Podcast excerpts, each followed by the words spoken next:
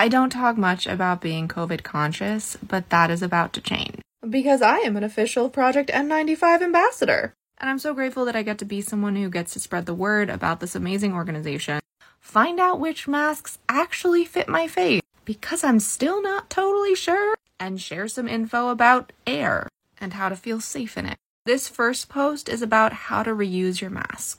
Because let's be real, one of the barriers to mask wearing is how expensive they are. So, any way you can save them and reuse them, that's a win in my book. The way I've been doing it is I wear a really good mask as my base layer, and then I put a pretty loose fitting cloth mask over it, airing out the base layer mask before the next use or trying to, and washing the cloth mask. Is it perfect? Probably not, but I think it gets me more uses out of the base mask. In a New York Times article last year, Anne Miller, the executive director of Project N95, said based on five day rule of health workers and assuming you wear a mask all day over an eight hour shift, that suggests about 40 hours of use per mask. With people not taking COVID so seriously, I'd say maybe even less now. But it's important that your top layer that is touching the air doesn't touch anything else at any time. Don't put it back in your purse, put it in a bag that's separate from everything else.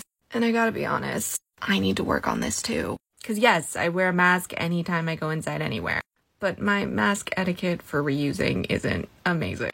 The beginning of that same article, it says, Where do you typically keep your high quality medical style masks? A. In several brown paper bags marked with days of the week lined up on the windowsill. B. Hanging on hooks near the door. C. Tucked in a plastic bag inside my purse or backpack. And D. Sometimes I find one stuffed in my pocket or on the floor of my car. I'm definitely D. So we're gonna get better together. Maybe buying like a pretty little bag that gets washed with the mask. I feel like maybe that would make me do it more frequently. I don't know, but getting into these habits is hard for all of us. So don't feel bad that you're still trying to figure it out. If you haven't gotten sick yet, that's a win.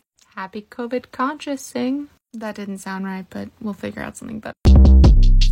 Short Cast Club